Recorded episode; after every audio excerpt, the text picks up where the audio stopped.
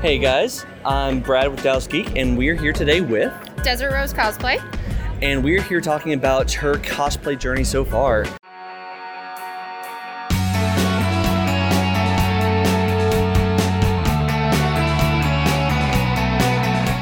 Tell me a little bit about how did you get into cosplay?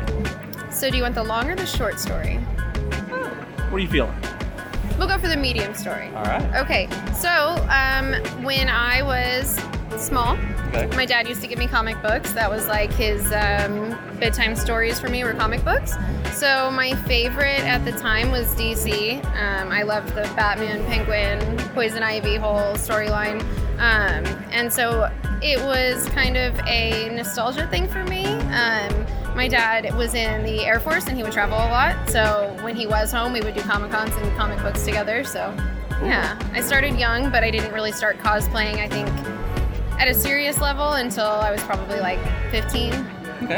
Yeah. Very nice. So you've definitely been around the community for quite a while. Yes. Um, so, of all that time, uh, what has been your favorite aspect of the whole convention cosplay community? So that's tough. I love the community sense of it. Um, I was always a little bit awkward as a kid, Yeah. so I think it just gave me an outlet, creative outlet, and a way to meet people and make friends and just kind of like learn to socialize where I wasn't very good with that before. Um, as I said, we were a military family, so we did move quite a bit. Um, and even though we always had kind of a home base up in the north, like we did travel all over the place throughout the year. So I think that's that's it. Sense of community for me. It gave me some purpose, you know. So, uh, just you know, uh, following you for as long as I have been, it does seem like you've done a pretty wide array of types of cosplay, ranging Yeah. from your Star Trek to your Marvel to a little bit of your DC to your Harry Potter. I mean, what has been the most difficult cosplay for you to get together? Okay, so there, we're, we're gonna rank this on like a one to five, right? So very hardest cosplay I ever did was probably my first big build, um, which was Legs from Toy Story, the Misfit Toys. Okay. So I don't know if you've seen that one. It's one of my older ones. So I don't a know if I little obscure. Yeah, It yeah. is a like eight foot long fishing pole with my legs being the Barbie legs. Um, Oh, so wow. it's really cool. Wow. Had like a motor in it that like the rope went up and down with the hook on it and everything. Um, so that was probably the hardest. Also because I was still living in New York City at the time.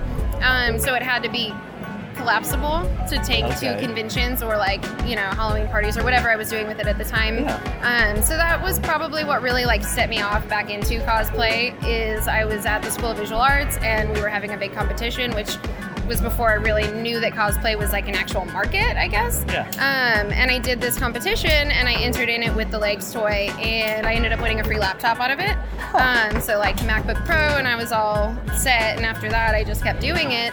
Um, second hardest one after that would probably be Gamora because it's Okay. the leather working um, Okay. and the body paint Got it. prosthetics, everything. I mean, I had never done anything with like full prosthetics before, and so I had like the markings on her face; those were all prosthetic appliances. Um, and then the body paint on top of that, the detail body painting. I think in general, like the the get ready time for that was like extremely grueling. Got Um, and also, like I said, the leather working. I mean, I, I got pieces of it made by somebody who didn't actually finish it, um, so I still had to like put everything together myself and then fit it to myself. Yeah. Um, and I had never worked with leather, so it was just Oh, kind wow. of a try it out and see where it goes kind of thing. Yeah. Um, so that one for sure. Um, they just kind of range. Everything has its own challenges, you know. I think, but those are probably the two most that come to my mind when I think about it. Body painting is always difficult, but it's one of my favorite things to do. Yeah. Um, Twi'lek, I've done a Twi'lek from Star Wars before. Yeah. Yeah. Um, and the challenges with that are way different. Like you have to make a headpiece that you know looks like it's still a normal headpiece, but it has to match and fit well, and also be comfortable and not too heavy and pulling on your hair. And Mm-hmm. it's like a lot of things that nobody thinks about until you're actually trying to wear a costume for an entire day. Um, so that was probably pretty difficult too. Okay. But Now, I do know that you have done quite a bit of body paint Mm-hmm. cosplays. I mean, one of the most, uh, it seems like one of the most uh, popular ones has been your Orion Slave Girl. Yes. Like, what, what are the big challenges for you with the body paint? I mean, is it uh, trying to find the right kind of body paint that works best uh, for that color, or is it just trying to find the right color, or making it you know work for the costume? Yeah, I think the key with body paint is just like a lot of trial test runs. You know, like trying out different pro- products and appliances, and just like really playing around with it and like getting comfortable because it seems very hard and discouraging when you think about it, but it's actually not. It's really fun to work with. And for me, the biggest challenge has been finding the right product, like just finding something that works, that sticks on me, that looks good and even, and like photographs well. Um, so I've had a lot of really good luck with the Makeup Forever brand color creams, which is like a professional body painting makeup. Um, but it is still that it's a makeup. It's not a paint. Like people have this misconception that you're like airbrushing yourself with actual paint, which Yeah. you're not. It's a makeup. Yeah. Um, and this one goes on in a cream and dries to like a powdery finish, so it is actually very smooth for photos. It's got an HD aspect to it, um, and it just looks really good. Yeah. It, it's light. It washes off like that. Like you get in the shower and the water takes it right off, but you can rub on it and touch it all day long, and it won't sponge. Yeah. So Which actually, uh, so we have actually done quite a few uh, interviews, uh, like even in studio with cosplayers, getting very extensive about how you made or how you got uh, did this or that with cosplay with body paint. I, I think the one thing that not a lot of people really think about is. Are you able to do much with additional makeup when you're doing a body paint cosplay, or does it all like if you go body paint, it kind of all has to be some variation of body paint or that body makeup with different uh, ways of highlighting your features? Okay, that's a really that's actually a really good Yeah. question. Um, so for me, the reason that I stick with like the Makeup Forever brand paints, especially um, my body artist Crystal from A Bit of Makeup, she does a lot of my work. She travels with me to the Star Trek convention. She does um, help me with all of the prosthetics and body painting, base painting, but beauty makeup and highlighting and all of that stuff I typically do myself. Um, now, unless it's something really big, then she does all of it. Sure. Um, but you can mix regular makeup over top of those body paints. That's the thing I like about that.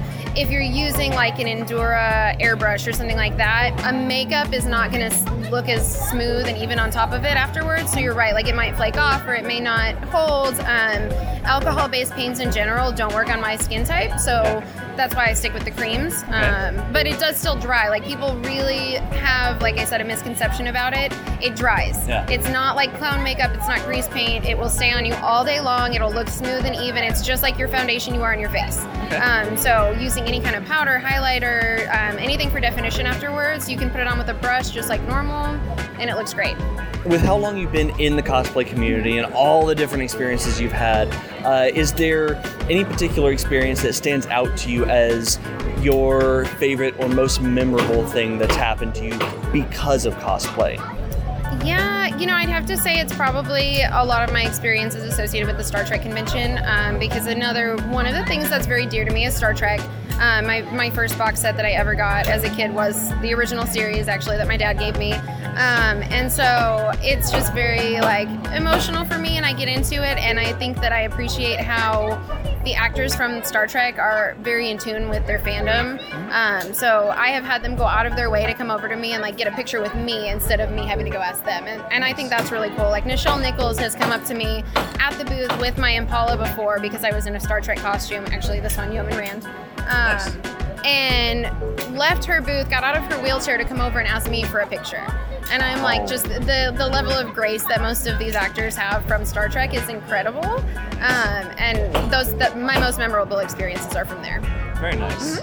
Speaking of the Star Trek convention, uh, you do seem like you've been uh, attached to it in one way or another for quite a while. Um, how did you get in with that convention? You How, it- how'd you get started? It was really random how that happened. Um, they actually reached out to me because I was a big Star Trek fan and they saw that um, and just invited me out to the show.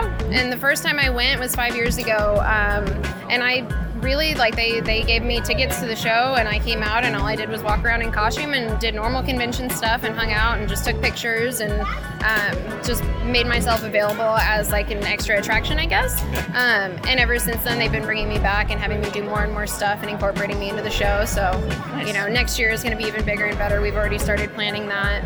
And it's nice because now they do utilize our cosplay skills to bring out the guests and add to the environment a little bit more, make it more Vegasy. So it's kind of fun and over the top. Nice. Yeah. Um, so then, of course, the thing that we always have to touch on with our cosplay guests is social media. So what? Let's start off by what platforms are you on? Um, I am on Instagram, Facebook, Twitter, and Patreon. Okay. Okay. And so, of those platforms, what has been uh, the most receptive platform to the kind of uh, social media style that you? You know, it's really interesting to me, especially now knowing that like Instagram and Facebook are owned by the same company at this point. Um, my Facebook following has always been bigger, um, but Instagram is more interactive. Okay. So it, yeah, and that's usually kind of like backwards. But um, I have the most consistent like comments, followers, everything on Instagram than anywhere else. And I think a lot of that is from Star Trek again because like I've been featured on a lot of Star Trek sites, um, but they're just like so overwhelmingly nice.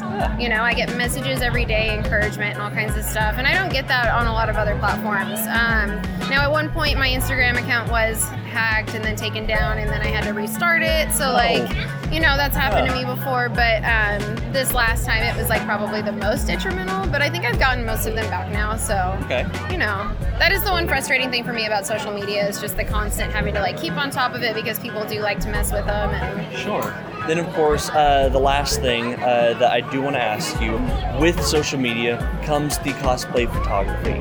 right. Um, so, I mean, obviously, anybody that even has taken a quick look at your Instagram and Facebook would know you've done quite a bit of work in that area. Mm-hmm. So, when it comes to photographers that want to do work with you, do you have a specific group that you continue to go back to, or do you kind of just go with any photographer that you like their work and want to work with, or that reaches out to want to work with you? I mean, how does that usually work? Now, me personally, I'm really open to working with new photographers all the time, so I don't ever say no.